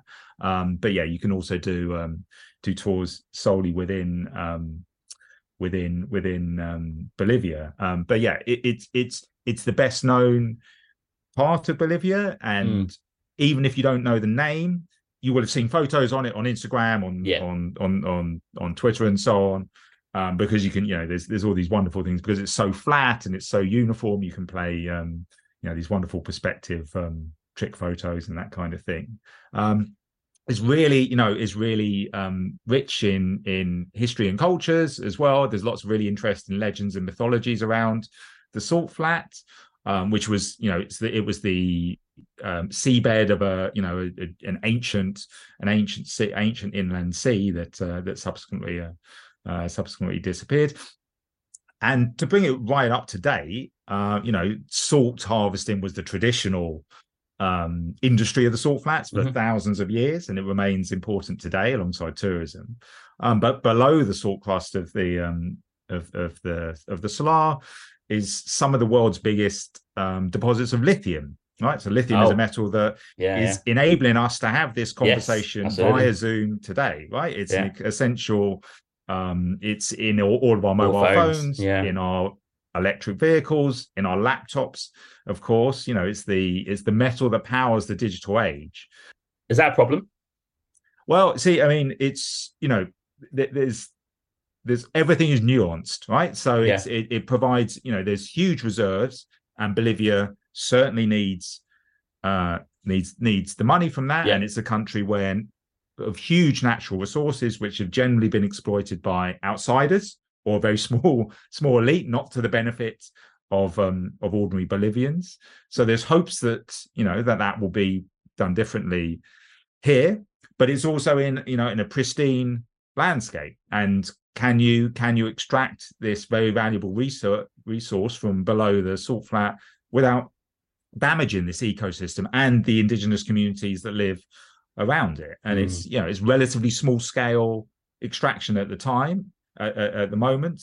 Um, but there's you know there's foreign investment and there's you know understandably a desire to uh, exploit it more. So um you know we'll wait you know we, we, will wait and see how that develops. But i mean i would say if you're thinking you know if you're thinking of visiting the Salar Uyuni you want to want to see it in this state you know my advice would be to do it as soon as you can. Um, yeah. because change is coming to that part of the world. Um and um yeah it's hopefully i hope hopefully it will, will survive but i can't say 100 percent you know confidently yeah. to that to you today I think now you told me that I do worry. I just think that uh, the systems that we live in would require definitely lithium, considering where we're going. Uh, that is a problem. Once some certain people get a whiff of that, it's going to cause. Uh, yeah, I, am just more concerned about the landscape. It's such a unique, uh, untouched, almost just you can't even describe it really that well. It's you just have to go there. Um, but yeah, like the vastness of it, it just I, I I'll be w- really worried that that would be destroyed. Um, uh, if anything to go by with humans, they they're pretty good at that. So yeah, I don't know. That's a that's a tough one. But then Bolivians need to obviously have a bit more, um, I guess, income, I suppose, as a as a whole. But um, yeah, we'll see where that goes. I mean, it's the challenge of sustainable development, and so it's yeah that there, there, there are no you know Bolivia is a place that you find there there are lots of difficult issues and no easy answers. Yeah, absolutely. Have you travelled as quickly? Was uh, a Uyuni like from the Bolivian side because I only went from obviously the Chilean side to cross the border to do it and then get into Bolivia. But what's the tours like, or what's the access like from the Bolivian side doing it all? Yeah, so if if if there's anyone any enthusiasts for railways, then there's a great railway journey into to to the salt flats. Bolivia doesn't have many surviving railways, sadly. Mm. South America as a whole doesn't have many su- surviving railways, um, but this this this is a great one. So it, goes from um, the town of Oruro which um, which used to be a, a tin mining mm-hmm. uh, town, and that's just south of um, of La Paz. And you get a you get a train, um, you know, the Expreso del Sur, the the Southern Express, that takes you. In fact, it goes all the way to the Argentine border, but it it, it passes through the town of Uyuni ah, okay. en route. Mm. It's an incredible journey. It's it's sometimes delayed, but it, but you have absolutely yeah. spectacular scenery, and it typically arrives late at night in Uyuni, which is a you know, quite a small, very yeah. touristy, windswept town. Um, so that's my favorite. That's that's that's definitely the way that I would hmm. recommend mm. you you visit. You can also travel by um by uh, by road as well, by bus. Uh, you can fly in as well. Yeah. Um, but you know, unless you're really in a hurry, and if you want a more memorable um memorable journey, um, yeah, take one of the great railway you know the great railway rides in South America, and uh, yeah, Oruro to um to to Uyuni. It's uh yeah, you, you won't. I didn't know existed. Yeah, wow, didn't know that. I think the the advantage of doing the tour from Chile, include the border crossing, is you get to stay in the area, and again, it's mm. quite high up altitude wise. Uh, and very cold. I remember like lots of lagoons, very sort of flamingos. There is amazing to stay in. I think I stayed in an ice hotel or salt hotel, um, salt hotel, I think, which had yeah. obviously no hot water or heating because it is a quite earthy thing, and you sit around the fire like sort of huddling up with your with your colleagues in the in, from the jeep. So it is an yeah. experience to do at least once, I think. No, absolutely, and you know you can do it. There's, I mean, most of my experiences have been from the backpacker end of it, but there are lux- luxury places to oh, stay. Oh, okay, yeah, yeah, um, and and there's more options over the last few years. More options have opened up. Yeah, um, as as, as well. Um, but yeah, I mean, it gets seriously cold. I mean, in one of the rooms on uh, on one of my research trips, which we had to, um, we, there was a sudden snowfall, which meant we had to go on a, a blizzard uh, essentially. So we had to go on a detour, and we ended oh, up wow. staying somewhere we, we, weren't originally planning to. Yeah, and it was pretty basic. Um, and uh, overnight, it got to minus twenty one in the room. Yeah. So um, so yeah, so you, you definitely want to wrap up yeah. warm. You want sunglasses because it's blindingly white. You know, you can get it's like the equivalent of snow mm. blindness there. Um, you know, the the the weather is uh, unpredictable mm-hmm. uh, and things can change quickly. Um, but yeah, it's it's like nowhere. It's like nowhere else on earth. Quite apart from the salt flats, you mentioned the lagoons. You have lagoons that are stained red and Yeah, green yeah. through the minerals, Mm. um, and they're populated by you know huge, huge flocks of flamingos, which um, you know fl- flamingos we don't necessarily think of as a tough bird. They're one of the toughest birds Yeah. out there. um, so you get like an incredible insight in into them, and also the you know the the the the the, the small salt harvesting villages that are dotted around that area. You go through these, you know, five thousand meter high passes. Yes, you see do, yeah. geyser fields. Yeah. um, you see these you know volcanoes, some of which are active. Um, Breathtaking. yeah, it's it's a mind blowing, mind expanding um, experience. But you probably do appreciate your creature comforts when you get back to Uyuni or whether or San Pedro, Atacama, or wherever you wherever you finish up. I think yeah, my advice would be do the four or five day tour, do all those things you just said and we just said, and then yeah, do treat yourself afterwards because you are going to need a nice warm shower and just a nice bed. Uh, I think I was actually a bit ill after finishing uh, the tour in Uyuni, so I had to stay for a couple of days. Well, also when you drive in the jeep, I think when they sort of like done the tour and they're, they're blasting back to either a Uyuni or probably to San Pedro the other way, I mean. It just goes on forever, but it's breathtaking. The, the, the ride, you can probably go as fast as you want. They got the Dakar Rally when I was traveling there. The Yeah. Dakar Rally was going to be there. I don't know if it's still going now, but they switched from obviously Dakar to there. Mm. Perfect place to do it. Flat, just go race. Um, in the dry season, that'll be. Yeah, so I thought it was just a whole experience was incredible. I, I could not recommend it enough. Here, here. Also, La Paz. I've got to mention La Paz, haven't we? Uh, it's a it's a big hub. It's a huge city. I, I didn't I didn't really know what to make of it at first. I, I think I like it. It's a bit crazy, um, but it's a hub, isn't it? It's probably a main place you're going to fly into. Yeah, if if you're flying into Bolivia directly, you're you're probably going to end up in in in La Paz, Santa Cruz on the um on the east, which is which is almost to sea level, is is the other is the other main hub. But um, okay. yeah. people often sleep a little bit on on on on La Paz. Um, it can be a bit of a people can sometimes find it a culture shock. Mainly, Yeah. it's the altitude because if you're flying in there, it's that you know it's, it's the the airport. If if my memory serves me right, is four thousand and ninety meters above sea level. So if Oh you- wow. so if you if you're if you're coming from somewhere like London or you know or, or Yeah. Vancouver or you know that that that's a big altitude climb and Yeah. even in the center of La Paz, it's you know circa three thousand six hundred meters. That's high, right? Yeah. And you're and, and you and you you you you'll feel feel it. I mean, I often the way I describe it is you you get a an insight into the aging process just because everything suddenly becomes more difficult. Climbing a flight of stairs feels like summiting, Yeah. you know, Everest.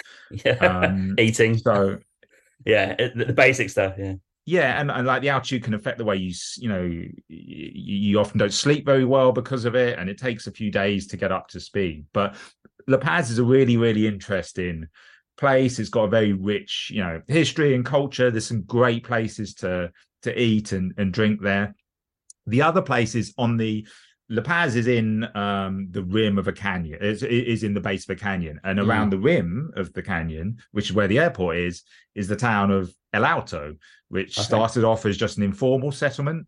Yeah. Um, over the years, but has become, you know, one of the fastest growing cities in Latin America. It's actually the population there is now bigger than um than La Paz, and it's got Huh. very very strong indigenous, particularly Aymara uh, Yeah. culture. So Aymara, the big, you know, one of the biggest indigenous um, uh, communities in uh, Bolivia, and that, which is another place that people really often overlook, and there's lots of horror stories about you know, be, it being dangerous and so on, often from people in La Paz. Um, but you can you can definitely visit safely, and uh, and it's an incredibly enriching experience. They have an incredible architecture that has developed over the last few decades um, which is kind of mind blowing.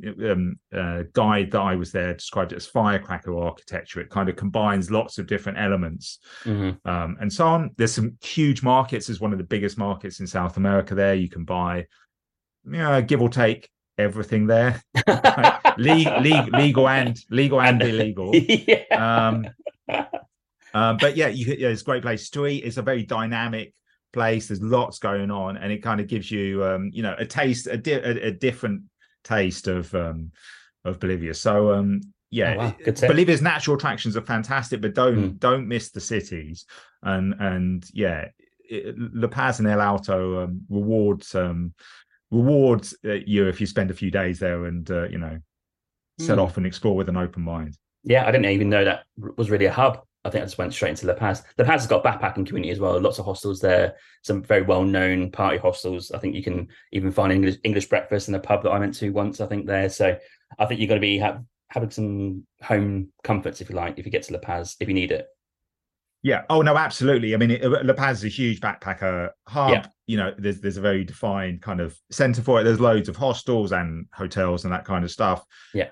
If you're missing a pub, you can find a pub there. Uh, Yeah. you, you know, if you're missing, uh, you know, British style Indian food, you can find it in Yeah, there. You can, you know, you can. It's it's a very, you know, there's it, it's it's it's backpacker, but you know, parts of it are backpacker hub in the best in the best sense of it. So yeah, if you if you if you're feeling a bit homesick, um, yeah, you can you can find a few tastes of home while you're Yeah. there. Absolutely. And very quickly, Santa Cruz. Uh, didn't didn't go there. Uh, what's that like as a as a hub? Yeah. So i again, it, it, interestingly, and I'm pleased you asked about this because again, people often overlook Santa Cruz or just use it as a transport base. But but Mm. Santa Cruz is the biggest city in Bolivia, and it's over in the east towards um, the Bolivia uh, Brazilian border. Yeah. Uh, and complete. So this is a completely different landscape. So this is um, lowlands. Yeah. Hot. high, hot predominantly, and you know Santa Cruz is a big, brash, modern city. It's the economic okay. powerhouse of it. There's Yeah. big agriculture there. There's oil and gas extraction and and and so on.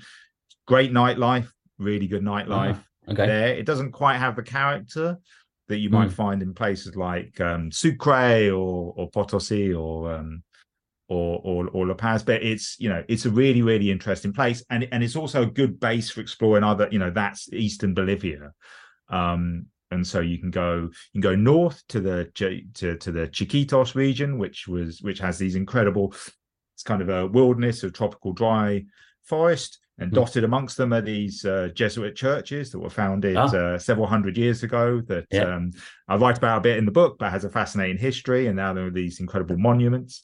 And you can also go to um, um, a place called Samaipata, which is this you know bucolic town surrounded by you know rolling hills. It's got some incredible um uh inca sites nearby that you Okay. can that you can explore it's also Mhm. a jumping off point for the che trail which is a trail through the mountains that retraces the uh the last few days of che guevara who um Ah, okay. who, Yeah. who arrived in bolivia trying to uh foment a, uh, a south america wide revolution and um spoiler alert it it didn't really work out like that. But but his but yeah, but the the the Che Trail, even if you're not really interested in in Che as a as a person, is incredibly is beautiful landscapes um, Mhm. that you're you know you often have on your own. Really, um, I mean, I I was I was on a cliff top on my last visit there, uh, taking a few like landscape shots, and then I suddenly felt like a you know a gust of air kind of pass across my face, and a condor, you know, three meter Ah. near enough wingspan, Yeah. flew by, you know, um, less than a meter away from me, just coming up on one of the uh, the, Wow. the air currents from above. So an Yeah. absolute, absolutely incredible um, wildlife encounter there. So. Um, so yeah, so it's it, it it's it's it's it's definitely it's definitely worth exploring. There's also another interesting train route because I know you know lots of lots of people are interested in railway yeah, yeah. travel. So if you're coming from the Pantanal um, in Brazil, now Brazil has most of the Pantanal, which is the largest tropical wetlands on Earth, Mhm. but part of the Pantanal is also in Bolivia, and you can so you can explore that there. Mhm. And there's a train road. There's a train that goes from uh, from the Brazilian border all the way to Santa Cruz, uh, which Ah. was my first. That was that's how I first arrived in Bolivia. Um, Oh, wow. And uh, the, the route was nicknamed the Death Train um, for various various reasons. Uh, one of which was they used to, you know, make it was deathly boring because it was a uniform landscape and it took ages. Yeah. One was that um, it used to trans uh, transport yellow fever victims, um, Oh, and another okay. is that you know because it was boring, people would climb onto the roof and have a drink and occasionally topple off to their death. so um, Okay. you know you can you can you can pick which story is your your Yeah. favorite um but it's a it's a memorable way to to arrive so if you're if you if you're traveling overland from from brazil that's a great way to um to uh to arrive in arrive in bolivia and also yeah start to explore the uh the east which is over you know which is which is overlooked within an, a country that in general is overlooked Yeah, because that eastern part coming in, that'd be a nice little uh, starting point, right? Because I do remember going from like northern Argentina, Saltas, I think, to San Pedro. You're kind of on your way to Bolivia, just going around a long way. I was straight into altitude, and I was like almost almost altitude sickness on the bus. I was like, oh god, this is crazy. There's no like settling in a little bit. But I think if you come from the east, maybe from Brazil into Bolivia through that train ride to Santa Cruz, I think that'd be a nice maybe start point just to get yourself maybe accustomed to Bolivia. You know, Santa Cruz is a modern city, but just to get even altitude and that you can maybe slowly make your way up to some of the higher points.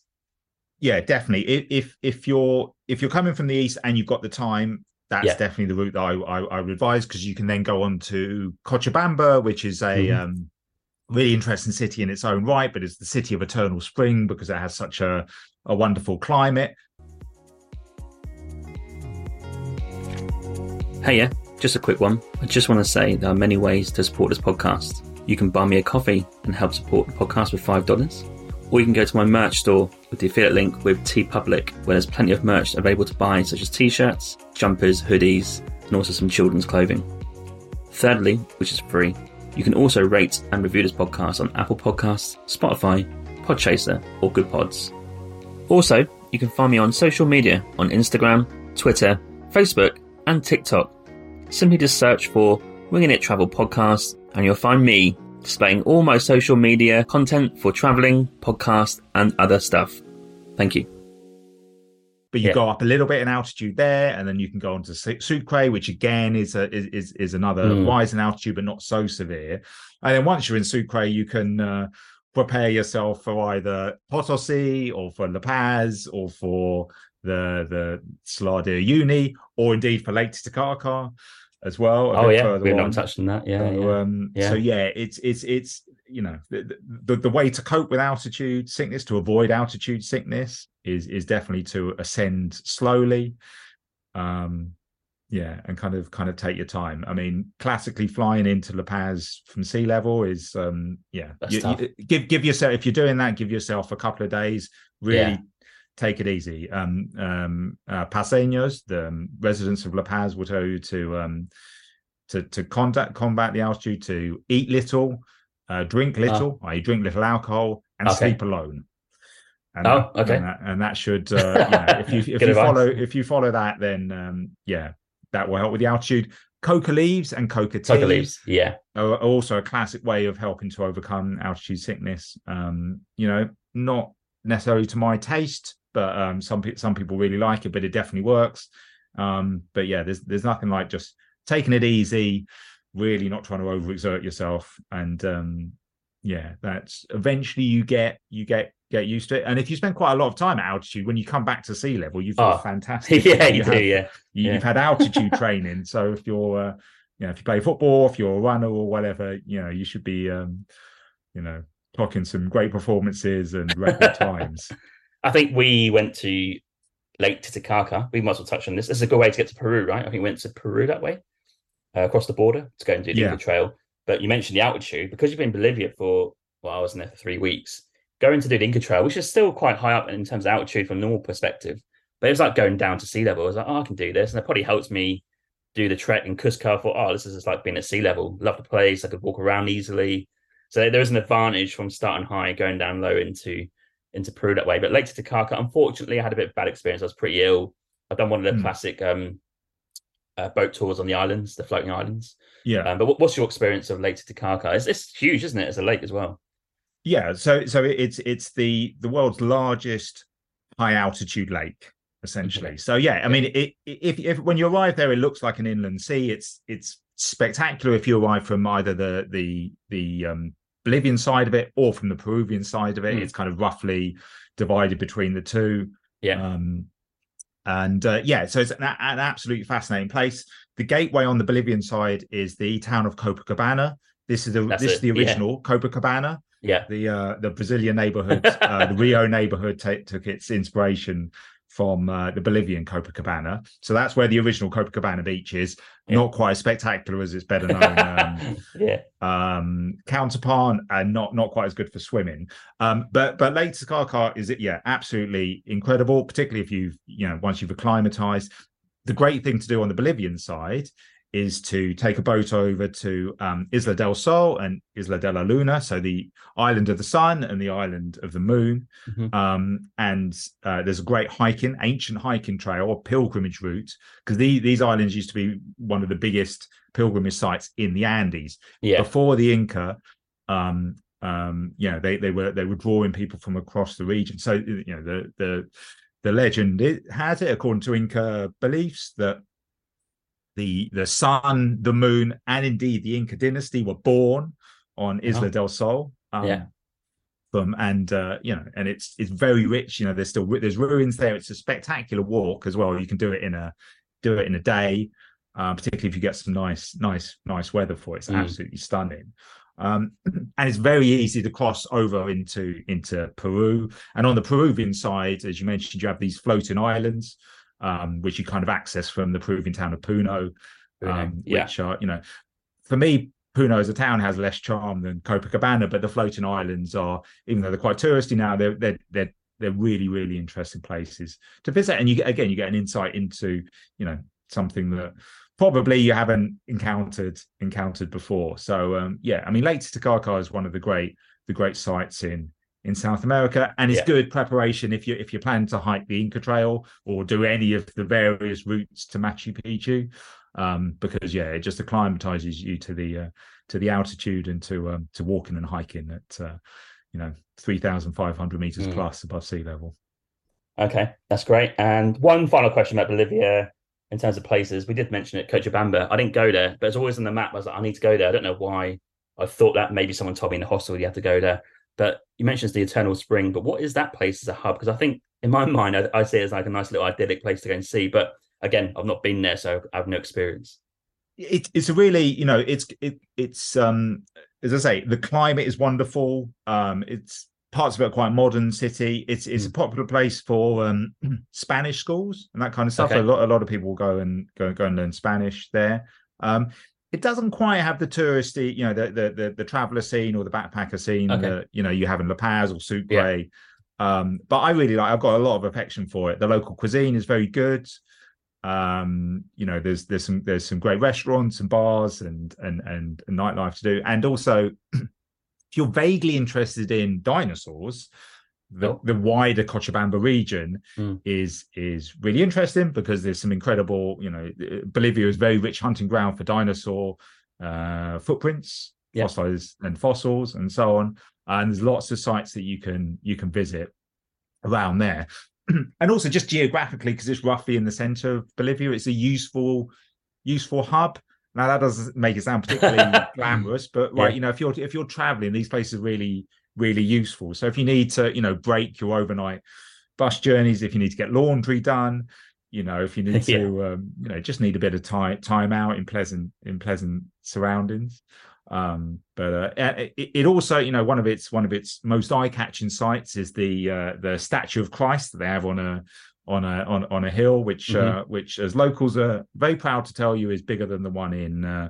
in rio Mm. so um so yeah. So so not to criticize rio but it doesn't have the original copacabana beach and the statue of christ is smaller yeah. than uh, the one in bolivia as well. So um so yeah it's it's I, you know what? If if you're on limited time is not somewhere that i would say you've got to make a beeline for. But if you've got a, if you, if you've got time to spend and definitely if you're if you're on a wider trip Mm. um it's definitely worth calling in in in Cochabamba. And yeah having some good meals and chilling out and enjoying some uh yeah some some pleasant temperatures God, you know what? Like all these things that you've mentioned that I've not been to, and coupled with places I've been to, like there's so much to see and do in Bolivia. It's ridiculous. Like no wonder you wrote a book about it, and you've you spent a decade going back and forth because I don't think people realize how much there is to see, but also the diversity of it. Like there is, it's like I guess USA is always like like like this. Like there's so much things in USA to go and see. That's why we've done a road trip this summer because there's just like an unlimited amount of different type of things to see and do. Bolivia's the same and I know it's much smaller, but uh, the way you go from east to west and like even south to north, like it's just a plethora of things to do. And I, I, I probably would encourage people maybe to try and stay there longer to try and see as much as they can. And it's also, I don't know if you agree as well, one of the cheapest places to travel in South America. Yeah yeah ab- absolutely it's it's it's well worth spending you know it's it's it's a cost effective place to stay it's much cheaper than you know Brazil or Argentina or Chile. Mm. Peru, even, um, yeah, and it's and it's incredible, incredibly diverse. In in some ways, the coast aside, um it's it's you know it's, it's yeah. like a microcosm of south america as a as a whole you can see virtually every landscape um you know you want from kind of deserts to glaciers to rainforest to lakes to mountains to volcanoes mm. to you know um yeah kind of it, it, kind of has everything and that and that diversity in landscapes is reflected in its people and in its cultures and in its languages and in its food and and stuff and um yeah, I mean, I, I just think you know, I, I, I was really lucky just to visit when I first did as a as a as a backpacker, yeah. and I was very lucky to to to work on the on the rough guide to Bolivia because that really opened up the place to it and and kind of yeah, and in it all the inspiration, you know, and, and, my love for the place, my passion for the place, you know, really I tried mm. to feed into the into the book. And the nicest, you know, I've, I've done quite a lot of, you know, I'm always doing lots of book talks at uh, you know bookshops and events and that kind of thing and you know the, the, the nicest compliment that I've had on the book is that a couple of readers who you know read it have said you know I booked I booked my tickets to go to Bolivia off off the back of it and I kind of thought yeah you know if I if, if I've inspired you to visit I've, I've I've I've done my I've done my job really yeah. because um you know and I've tried to be comprehensive in the book but there's still areas that I want to I want to visit um you know and that's that's the nice thing so um so yeah so I, I am looking forward to going back at some point in the future too. Yeah, I think that's the biggest compliment you can get. If you just convince someone to go, that's it. You, you can't get any better than that. Yeah, and, and for me, I always put it in. People, I, I get asked all the time if I'm on this podcast, but also on the guest on other podcasts that you know, top three, five countries that, that they're always up there. Bolivia's always in there because I just have a bit of an affinity to it. Even though I went to other places in South America, there's something about it that just uh, caught me a little bit. Yeah, um, but I'm desperate to go back, uh, so I got to figure that out. I think for sure. Okay, so we we talked a lot about Bolivia there, so I'm just going to go towards like maybe towards you. Uh, where can people find uh, your book, and also where can they buy it, and you know websites and social medias and stuff like that. Yeah, so Crossed Off the Map Travels in Bolivia is available from you know all good bookshops. Um, if you're struggling to find it, you can just look on my uh, my website, which is shafikmeghji.com, and I'm at shafikmeghji on all the social media sites that you can you can think of, and there's um, there's there's links to to places to buy it, including some um, if you're in the UK, um, some independent bookshops, which I'm always a big champion yeah. of. And yeah. Uh, yeah, yeah, if you go to my website shafikmeghji.com, you can see all my uh, latest latest articles on uh, you know and books and um, uh, and events and talks and that kind of stuff. So uh, yeah, I'm fairly easy to track down. I would tell people as well that if you go onto Shafik's website, I went in there this week and you can just click on the numerous articles that he's written. Like honestly, there's like I, we didn't talk about Patagonia today, unfortunately. I think because I, I, prefer to stay in Bolivia because it's a more niche uh, episode. But yeah, people can go on the website, click on all your articles and read them, and they're, they're just great because they give you an inspiration, an idea into many things you've written about, not just Bolivia, but also you've covered even UK travel at rainforests and stuff like that. That I was really interested in. I want to touch on that today, but maybe another time. Um, but yeah, so I would implore people to go to your website. And do you do a blog as well? Um, I don't. You know, I, I, I don't. I have done in the past. Um, yeah. But yeah, I don't. I, I don't at the moment, just because all, all, the other writing commitments uh, kind, yeah, kind, yeah, of, kind of get in the way of it. But um, but yeah, no. I mean, I you know, I love. I I, I write about travel widely, and yeah, there's there's a lot of focus on Latin America and South Asia. But um, yeah, you know, I'm a, I'm a Londoner, so I do I do things close to home sometimes as well. So uh, yeah, you can you can you can check it out on my my site, and uh, yeah, it'll be a be a pleasure to come back and chat to you about some of the other places, oh, including Patagonia, which is uh, yes, uh, one of one of my favorite parts of the world, and uh, definitely a place that deserves its own um, its own episode. We'll do another episode on it. Yeah, I'll, I'll hold you to that. And my final question before we get into the quickfire travel questions: What's coming up on the horizon? What have you got maybe planned for work or personal travel? uh, what's coming up? Maybe I don't know if it's too late this year, but going into 2024. Yeah, so I, I mean, I'm in the, the, the novel situation of um of having a uh, a holiday, you know, and and oh, you know, wow. many travel writers don't go on holiday. Um, yeah, but but you know, we we write we write about the benefits of, of holidays and often don't don't, don't live yeah. live by our own words. So I'm trying to do. I've been trying to do that over the last few years. So um, so I'm going to have a, a holiday, uh, you know, probably a week away somewhere in Europe at the start of December uh, with, with, with my girlfriend, but we haven't decided. You know, it's a bit of a last minute thing. We haven't decided yet. So um, so it's quite nice to have a bit of spontaneity. Yeah, about yeah. it. So it's not because normally my research trips are planned many many months in advance.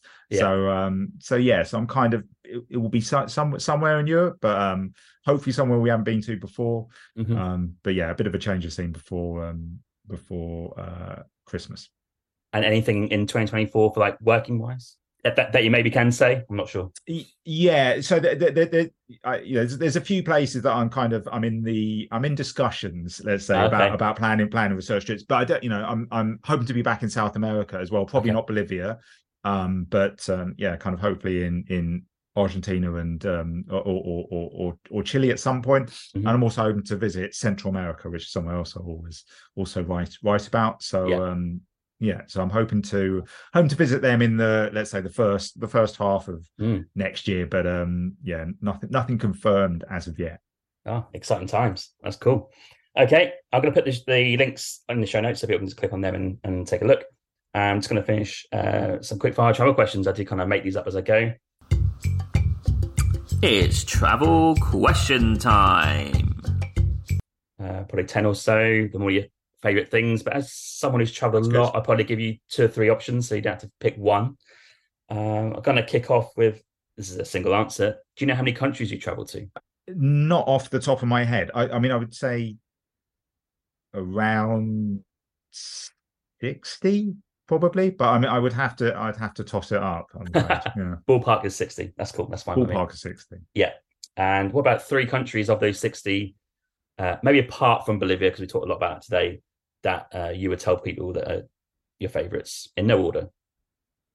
in no order. Well, Argentina. I used to live in Buenos Aires. I'm a huge fan of Argentina. Yeah. Uh, Nepal. Ah, Absolutely incredible. Yeah. Absolutely incredible place. mm, Um, and uh, where would be, where would be the other one? Well, I write a lot about Chile as well. So I'm gonna have, if I have Argentina, I have to say Chile as well. So Chile, Yeah. Argentina, and Nepal. yeah, three great countries. Okay. And three countries you've not traveled to that's next on your hit list personally, not not with work. Oh yeah, absolutely. I mean, you know, the, great pleasure of travel is there's always further to go. So um, um, I would love to go to Central Asia, really. So the old Silk route. Oh, yeah, If, you okay. if, you- What, if you allow me a region rather than a country, I would go for the the old the old Yeah. Silk route.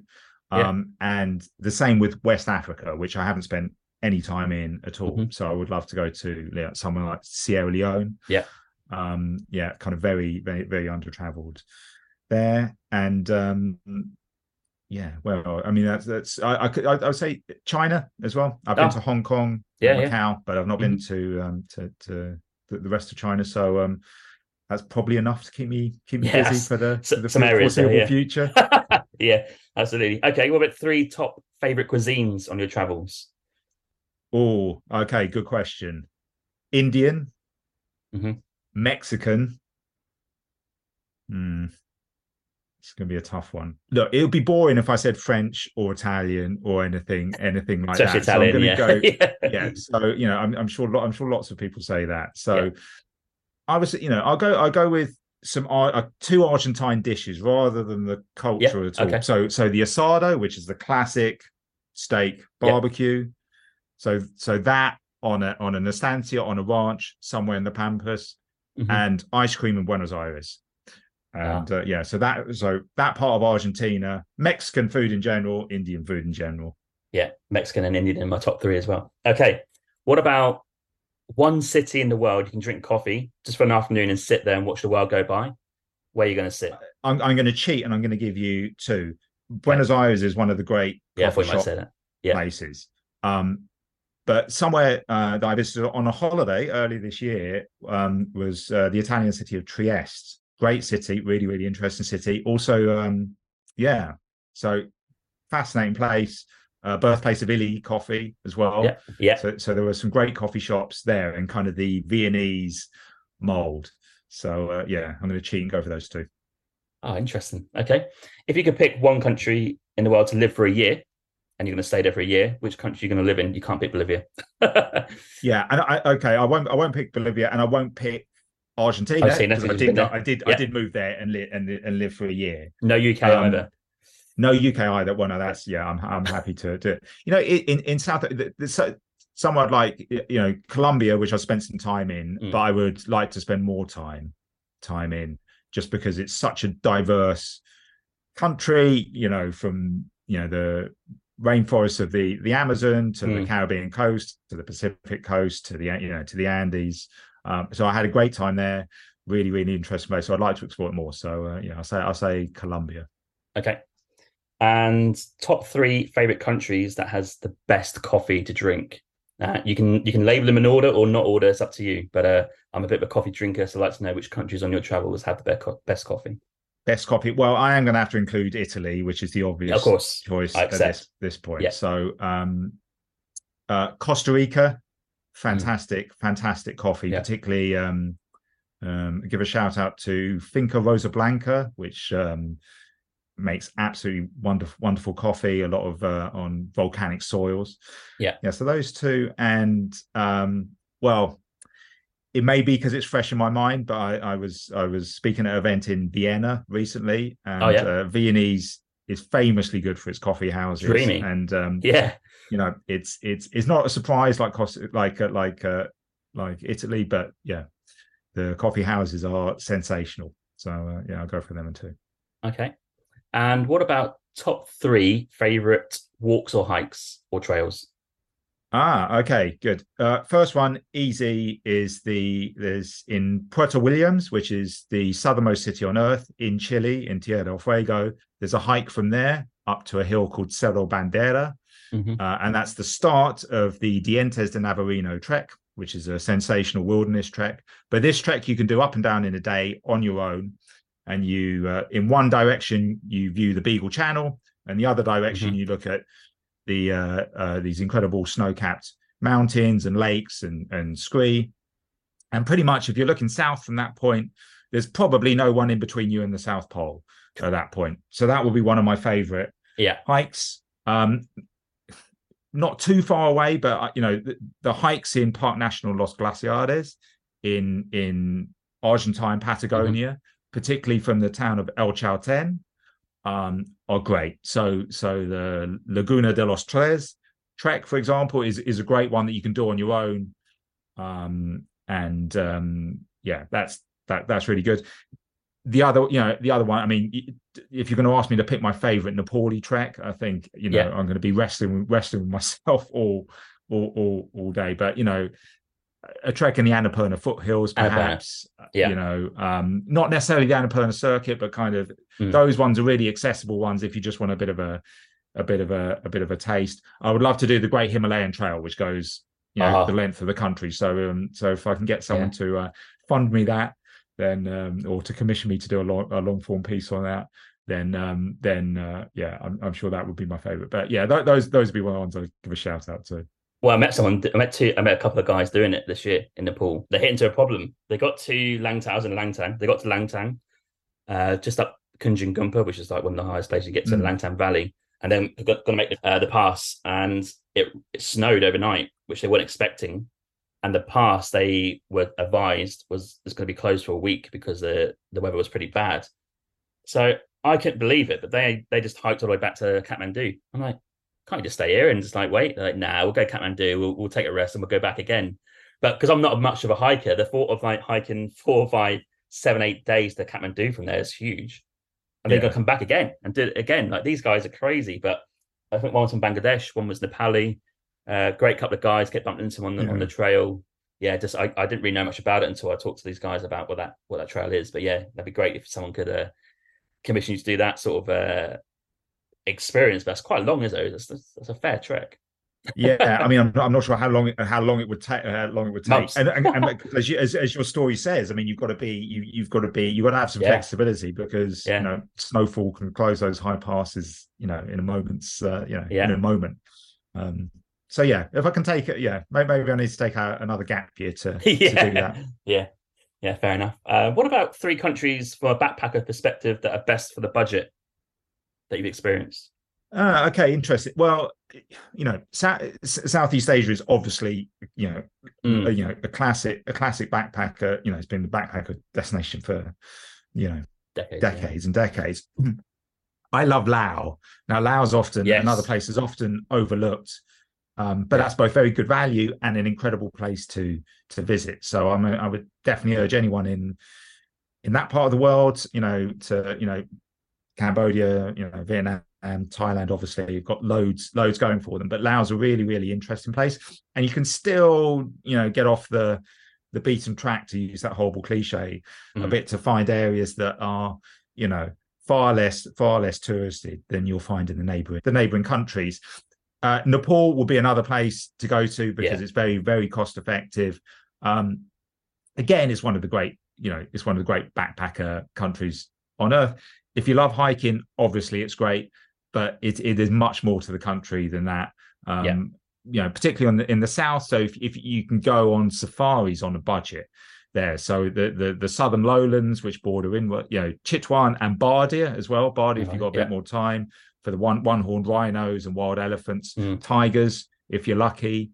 yeah, Um, if you're lucky. yeah. if you're lucky, and it's yeah, it's it's very cost effective. There's a great, you know, there's loads of great places to to stay. The food is really good, Yeah. um, and yeah, there's a great there's great traveler scenes um across that. So you asked for three, didn't you? So I've given you Yeah. I've given you two. You're going to Nepal, um, you know, it's really easy to tie into India as well. And so on any visit, you can only ever get a tiny taste of taste of India. Yeah.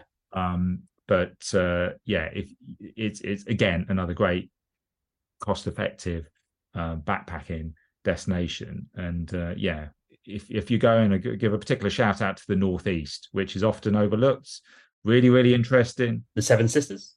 The Seven Sisters, Ah, indeed. okay. Yeah. Yeah. So um, so again, great mountain scenery.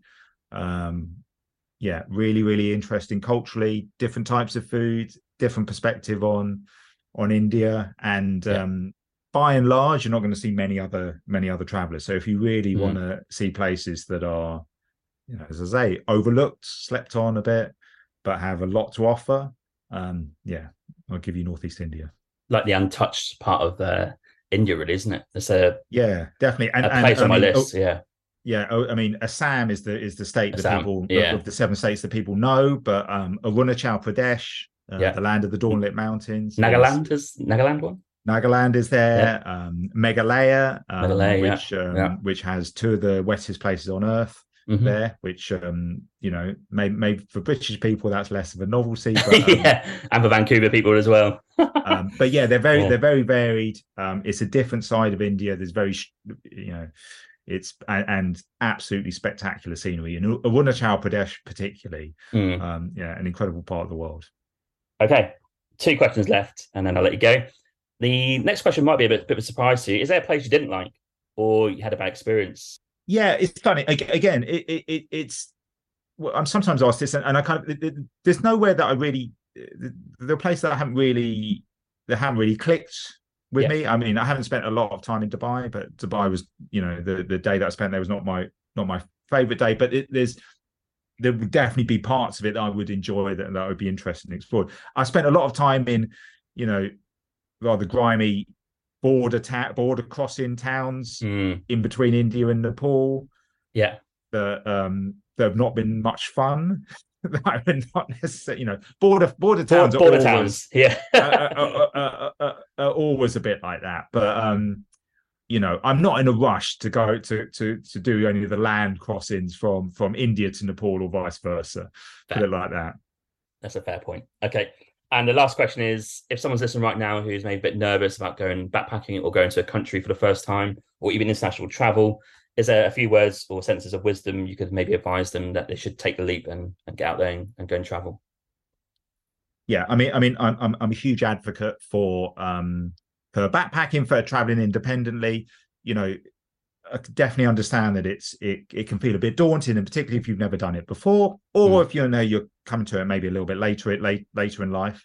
Um, but it's an incredible. You, I think everyone should travel independently, um, at least once in their life, because you know actually you you, you get a much richer insight into um into the places you're visiting invariably people are really friendly there's always you know traveler communities and almost everywhere that you go there'll be lots of people in the same boat as you Mm. who um you know who will you know who you, you you'll meet on the road and you're more likely to meet if you're traveling on your own or if you're traveling in you know in a small small group than if you're going on an organized on an organized tour um, you know, don't get hung up on safety aspects. Obviously, there's you know there's Yeah. there's safety things to take into account in various parts of the world, but don't don't let it don't let it put you off.